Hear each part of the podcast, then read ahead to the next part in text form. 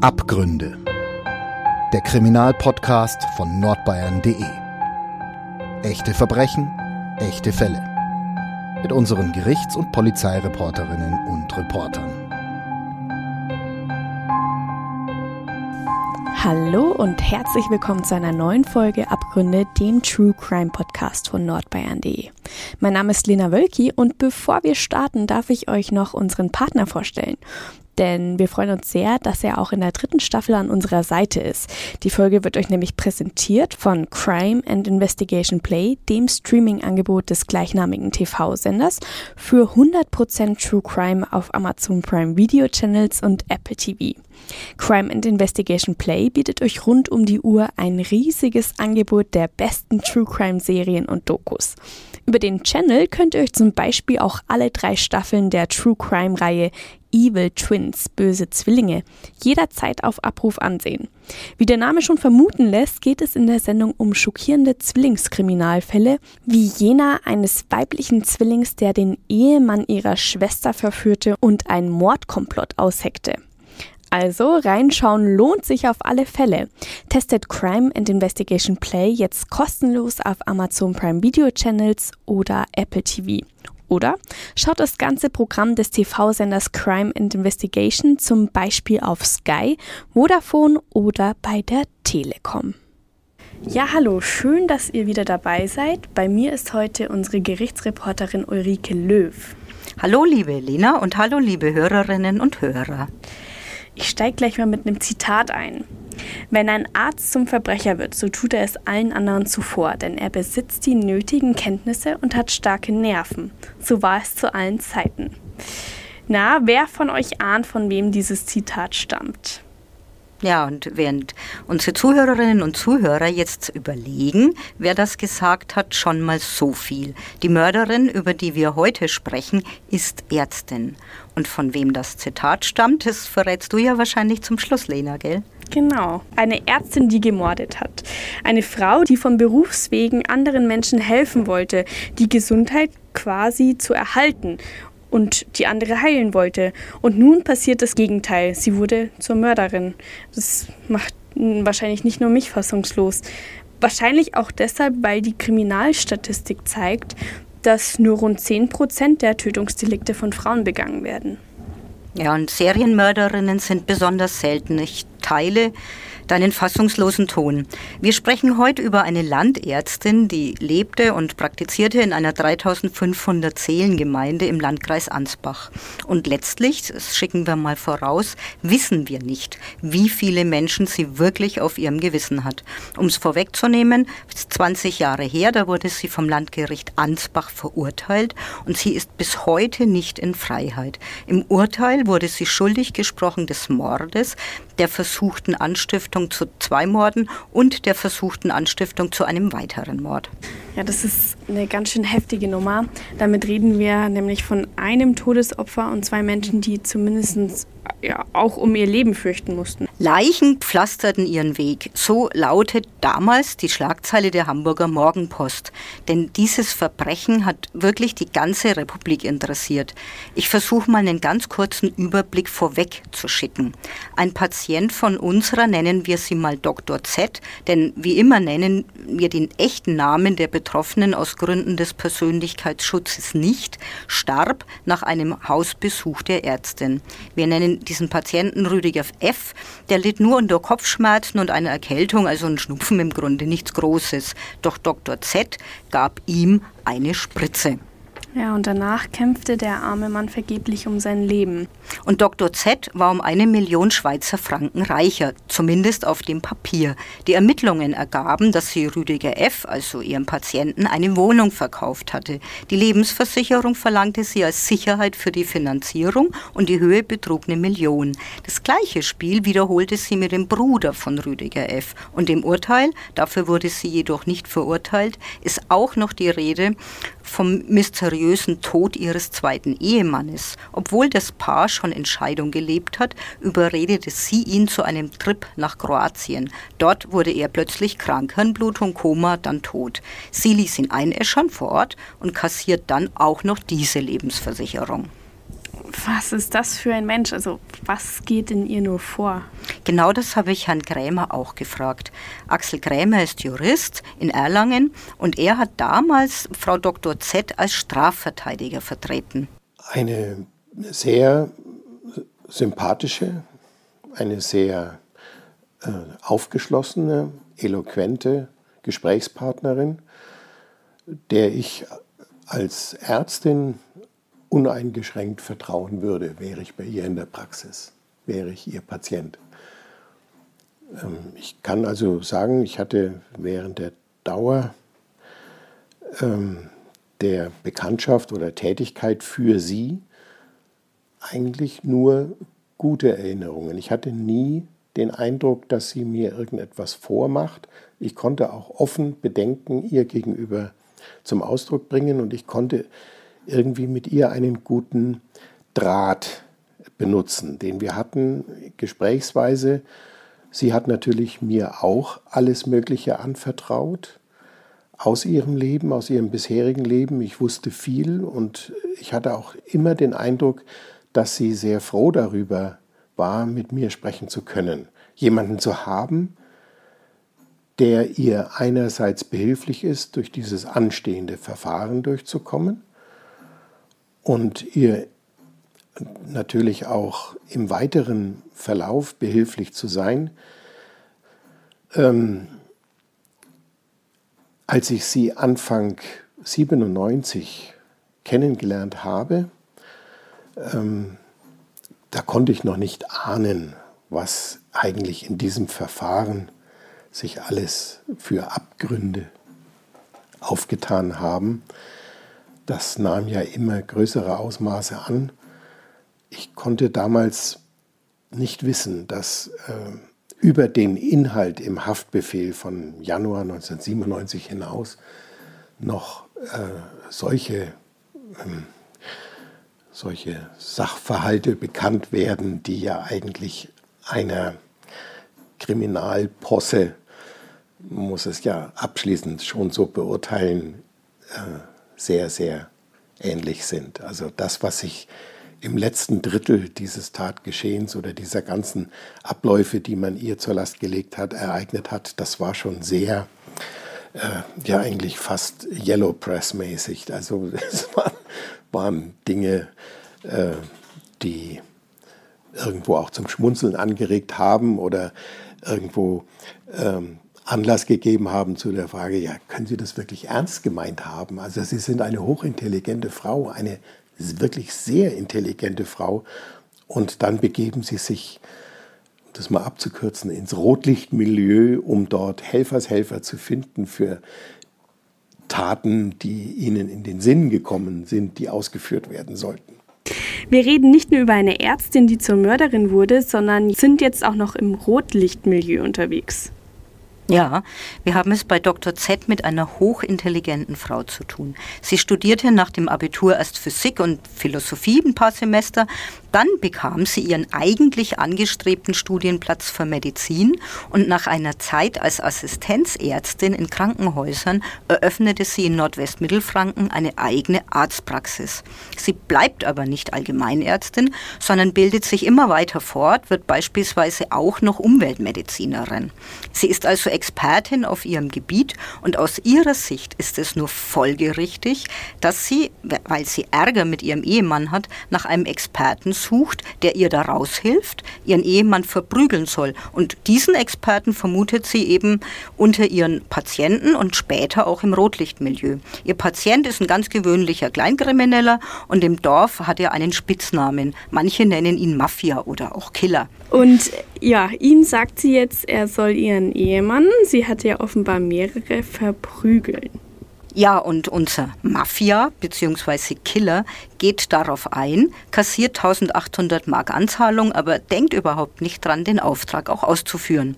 Dr. Z lässt das auf sich beruhen, warum wissen wir nicht, doch an ihn, also an diesen Kleinkriminellen, wendet sie sich wieder, als sie Monate später beschließt, dass sie Rüdiger F. und dessen Bruder umbringen lassen will, um an die abgeschlossene Lebensversicherung vorher abgeschlossene Lebensversicherung auch ranzukommen. Der Witz ist, dass sich dieser Kleinganove darauf gar nicht erst einlassen wollte. Er hat nämlich ein schlechtes Gewissen, weil er hat ja den ersten Auftrag nicht ausgeführt, nämlich den Ehemann verprügelt und dachte, dass es jetzt Ärger gibt, wenn er sich mit Dr. Z trifft, weil er, wie gesagt, diesen ursprünglichen Auftrag nicht ausgeführt hatte. Aus einer gescheiterten äh, Auftragsvergabe an eine schillernde Person, ja, die, ihrem damaligen Ehemann Schlechtes antun sollte und ihn verprügeln sollte, mal des Nachts oder wie auch immer. Ähm, daraus hat sie dann verschiedene weitere Geschehensabläufe abgewickelt oder entwickelt und dann sollte letztendlich dieser Herr dann zu einem weit späteren Zeitpunkt selbst getötet werden, als er noch einmal äh, benutzt werden sollte, äh, eine Person umzubringen durch einen Unfall oder wie auch immer das äh, da geplant war. Aber sie war mit solchen Gedanken befasst und deswegen würde ich sagen, eine Todesliste gab es nicht. Das hat sich immer entwickelt. Mhm. Da kam immer, irgendetwas ist passiert und daraus entwickelte sie ein Vorhaben, eine Idee. Und dann benutzte sie andere Personen, die ihr dabei behilflich sein sollten. Denn sie ist keine Killerin im, im, im äh, Wortsinne, sondern sie, sie ist halt jemand, der äh, dann andere aus dem Milieu, wie sie meint, das sind alles Kriminelle und die sind zu solchen Taten fähig, äh, dann benutzen wollte. Und dass sie dabei eben schwer auf die Schnauze gefallen ist und äh, schwere Enttäuschungen erlebt hat, dass diese Leute, von denen sie erwartet hatte, dass sie ihr behilflich äh, wären, dass äh, diese Leute sie dann selbst betrogen haben. Also das hat sie nicht erwartet. Nicht? Da hat sie ja Unsummen von Beträgen bezahlt. Ähm, wurde richtig ausgenommen wie eine Weihnachtsgans, das kann man schon so sagen. Also, nochmal zusammengefasst. Zu Beginn hat der Kleinganove den Auftrag, den Ehemann zu verprügeln, zwar angenommen, aber nicht ausgeführt. Dann bietet ihm Dr. Z 20.000 Mark an, genauer gesagt zweimal 20.000 Mark. Jetzt soll er Rüdiger F. und dessen Bruder töten. Ja, und unser Kleinkrimineller namens Killer nimmt das Geld, denkt aber gar nicht dran, die zwei Morde auch zu begehen, sondern kassiert wieder nur. So ist es. Und es wird viel palabert. Der Mann meldet sich tatsächlich bei den Brüdern, einer der beiden ist Radio- und Fernsehtechniker, und so wird über eine eventuell zu montierende Satellitenschüssel gesprochen. Und der angebliche Auftragskiller erzählt Dr. Z, dass er ein Baugerüst aufbauen wollte, absichtlich ganz schlecht und total wackelig, es könnte einstürzen und so weiter, und da könnten die beiden dann runterfallen und wären ja, dann tot. es wie ein Unfall aussehen lassen, wie im Mafia-Film. Ja, Dr. Z fährt in der Zeit sogar extra in den Urlaub nach Italien und als sie heimkommt, stellt sie fest, dass die Brüder noch leben und sie stellt auch fest, dass sie dem Kleinganoven viel Geld für nichts bezahlt hatte. Dann soll sie ihm einen ganz geheimnisvollen Brief damals geschickt haben und ihn gewarnt haben, dass sie, dass er von der Mafia, also von der echten Mafia, vergiftet worden sei. Zu seinem Schutz legt sie jetzt ein Gegenmittel bei, das hat er jedoch nie genommen. Was das war und ob die Idee schon war, ihn zu vergiften, das wissen wir nicht. Und jetzt nahm Dr. Z die Sache selbst in die Hand und macht einen Hausbesuch bei Rüdiger F. und verpasst ihm die Todesspritze mit Selen. Sie hat während des Prozesses, während des ganzen Ermittlungsverfahrens geschwiegen. Deswegen konnte, das war natürlich einerseits bedauerlich, andererseits war das angezeigt, weil wer weiß, was da noch rausgekommen wäre.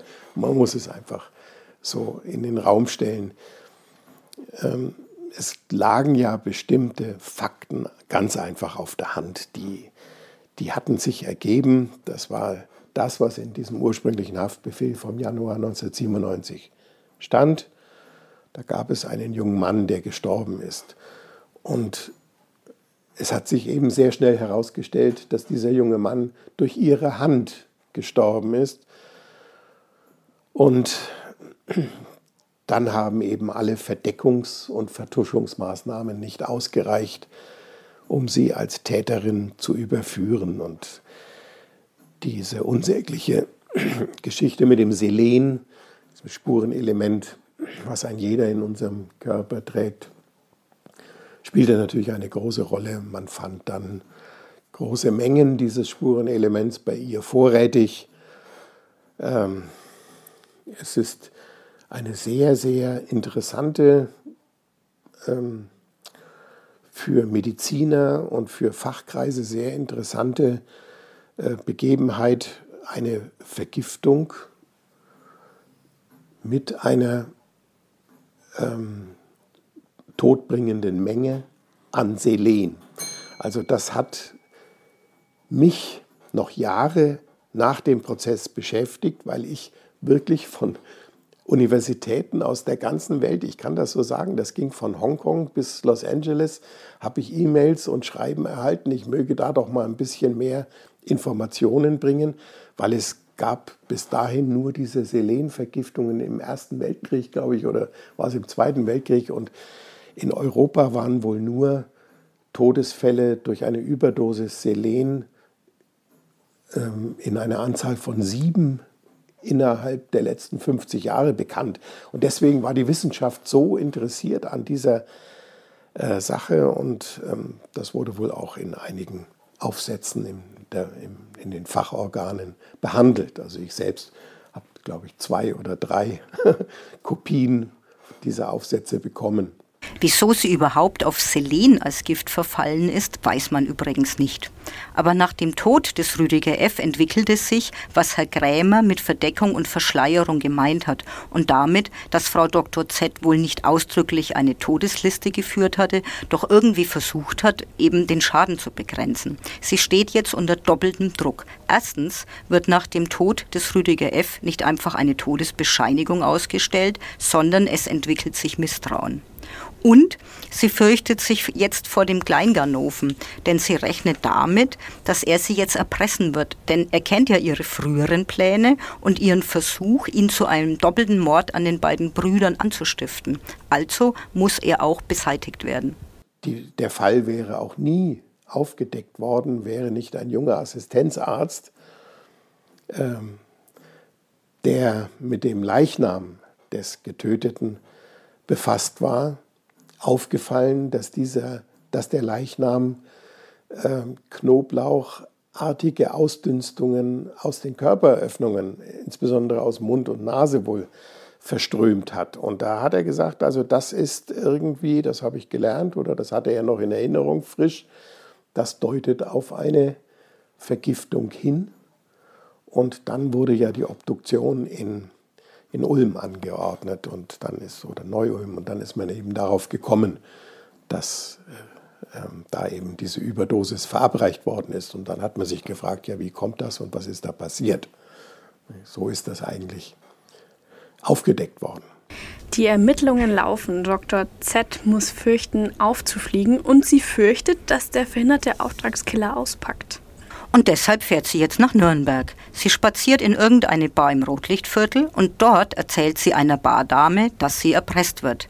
Sie erzählt natürlich von dem Mann mit dem Spitznamen Mafia und jetzt wird's interessant. Sie behauptet nämlich, dass er ihr unterstellt, dass sie ihren früheren Ehemann im Kroatienurlaub getötet habe und dass er sie wegen eines toten Patienten nun wieder erpresst. Und jetzt braucht sie einen echten Killer, der ihren Erpresser erstmal dazu bringt, ein Geständnis über den Mord zu verfassen und ihn dann umlegt. Und dafür will sie einen echten Experten aus dem Rotlichtmilieu und den auch gut bezahlen.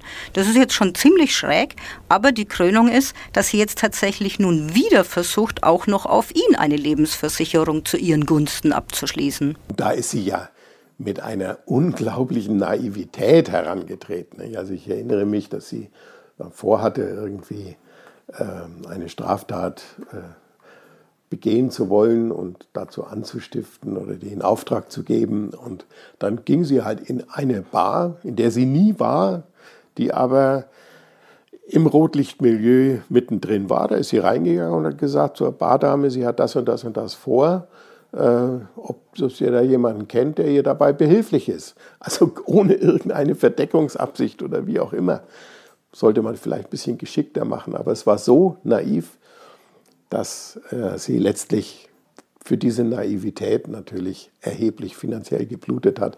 Denn diese Herrschaften in diesen Etablissements haben die Hauptperson äh, finanziell ordentlich ausgenommen wie eine Weihnachtsgans. Also das war unglaublich. Und immer wieder hat sie bezahlt und nochmal bezahlt und nochmal bezahlt.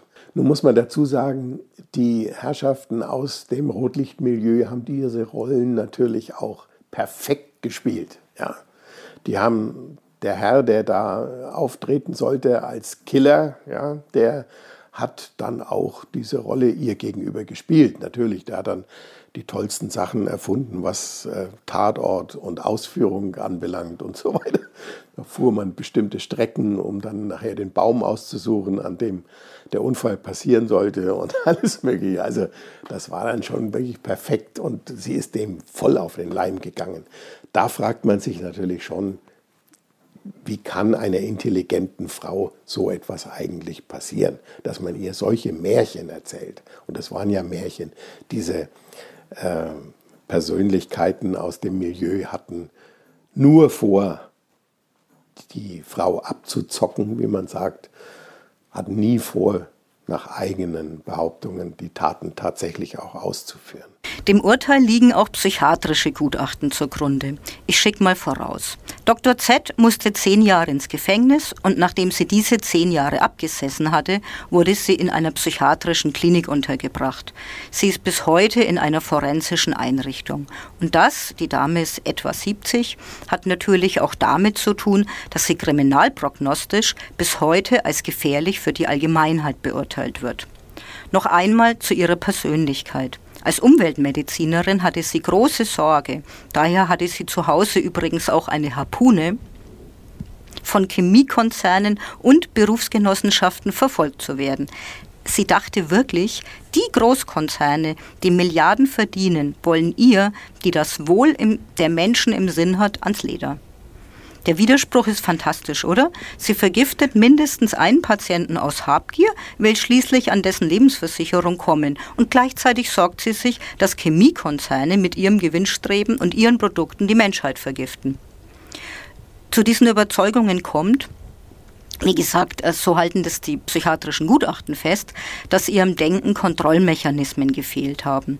Es ermöglicht einerseits diese Gefühlskälte, andererseits aber auch dieses vollkommen kritiklose Verhalten. Sie ist hochintelligent und gleichzeitig lässt sie sich von Kleinganoven über den Tisch ziehen obwohl sie gewusst hatte, dass alle Personen, die sie als Schläger oder Killer anheuerte, immer nur Rechnungen stellen, aber nie liefern, schiebt sie immer, immer, immer wieder Geld nach und hofft auf Erfolg.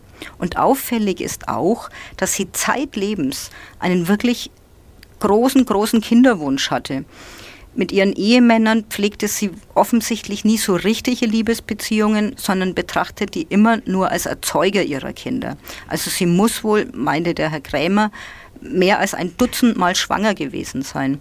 Und möglicherweise wollte sie auch nur deshalb reich werden, um den vielen Kindern nach ihrem Tod ähm, auch eine Absicherung zu hinterlassen. Das hat natürlich nicht geklappt, weil sie flog ja auf und die Versicherungssummen sind nie geflossen. Ja, überspitzt könnte man sagen, dass sie ihre Ehemänner nur als Erzeuger für die Kinder gebraucht hat und die zwei Brüder als Patienten nutzen wollte, um die Versicherungssumme zu kassieren. Und gleichzeitig hat Herr Kremer sie als sympathische Frau beschrieben. Sie hat ja eine Vielzahl von Schwangerschaften gehabt. Sie hat sehr viele, ich glaube, es waren so 16 oder so, wenn ich mich recht erinnere. Sie hat viele Kinder geboren, einige wurden totgeboren und sie hat vier Kindern, glaube ich, das, die jetzt noch leben, das Leben geschenkt. Ähm, aber sie war von diesem Kinderwunsch in meinen Augen besessen. Das, das, da war sie richtig getrieben. Und wenn ich mir ihre Vita anschaue und nochmal überlege, was hat die Frau durchgemacht, dann ging das um, ja klar, um Finanzen, darum ging es, aber Kinderwunsch. Sie selbst stammt ja wohl aus relativ bescheidenen Verhältnissen und ähm, hat wohl auch Schwierigkeiten gehabt, äh, die Ausbildung äh, erfolgreich zu, zu absolvieren. Das hat nicht an mangelnder Qualifikation oder so gehabt, sondern es waren natürlich immer finanzielle Schwierigkeiten. Also ob das durchgestanden werden kann. Sie hatte nicht sehr viel Background von zu Hause. So ist es mir in Erinnerung und musste immer sehr viel, äh, sie musste schnell fertig werden und auch ans Geldverdienen denken. Also sie hatte auch, das darf man nicht vergessen, sie hatte sehr hohes Ansehen in ihrem Patienten- und Patientinnenstamm. Also sie, sie hat nur gute, äh, ähm, nur gute Meinungen über sich gehört im ganzen Verfahren. Also es gab niemand, der gesagt hat, das war eine Hexe oder sonst irgendwas. Böse Frau, nicht, nicht die Bohne, sondern war eine gute Ärztin. So ist der, die Erinnerung bei den allermeisten. Ja, es ist tatsächlich eine Tragödie aus allen Perspektiven betrachtet. Sie wurde als Ärztin geschätzt und offensichtlich hatte sie das Vertrauen ihrer Patienten. Und es ist natürlich auch besonders furchtbar, dass sie ihre Vertrauensstellung als Ärztin ausgenutzt hat. Der arme Rüdiger F., dem sie zu Hause bei seinem kleinen Schnupfen diese Todesspritze verpasst hat, der hätte sich ja jetzt von dir oder von mir niemals wegen einem harmlosen Schnupfen eine Spritze geben lassen. Nein, die hat er sich von seiner Ärztin geben lassen und er hat seiner Dr. Z vertraut und dann verpasst die ihm so eine richtig mächtige Selenladung. Und sein Tod, im Urteil wird auch auf das rechtsmedizinische Gutachten eingegangen, muss wirklich entsetzlich qualvoll gewesen sein. Aber glücklicherweise ist ein junger Assistenzarzt ja misstrauisch geworden. Ein Kollege, der dann doch schlauer als Dr. Z war. Wenn ein Arzt zum Verbrecher wird, so tut er es allen anderen zuvor denn er besitzt die nötigen Kenntnisse und hat starke Nerven. So war es zu allen Zeiten. Ihr könnt ihr euch noch erinnern an das Zitat vom Anfang? Jetzt sind wir am Ende und ich kläre es auf. Das Zitat stammt vom Sherlock Holmes. Sein literarischer Schöpfer, der Schriftsteller und Arzt Conan Doyle, hat es ihm in den Mund gelegt. Ja, ja Uli. Liebe Lena, tolles Zitat. Tolles Zitat und also diese Wirrungen in dem Fall, Junge, Junge, dass du die alle aufs Papier gebracht hast. Mein Respekt. Erstaunlicher Fall. Ja, damit sind wir, wie ich schon gesagt habe, am Ende unserer Folge und ich bedanke mich bei euch fürs Zuhören und erinnere euch gerne nochmal an unsere Instagram-Seite abgründe.crime. Die dürft ihr gerne abonnieren und reinschauen. Da finden auch hin und wieder mal Lesungen statt von regionalen Krimi-Autoren. Wann und wo die stattfinden, erfahrt ihr auf Instagram. Ja, Uli, vielen Dank. Lena, vielen Dank. Bis zum nächsten Mal. Tschüss. Tschüss. Mehr bei uns im Netz auf nordbayern.de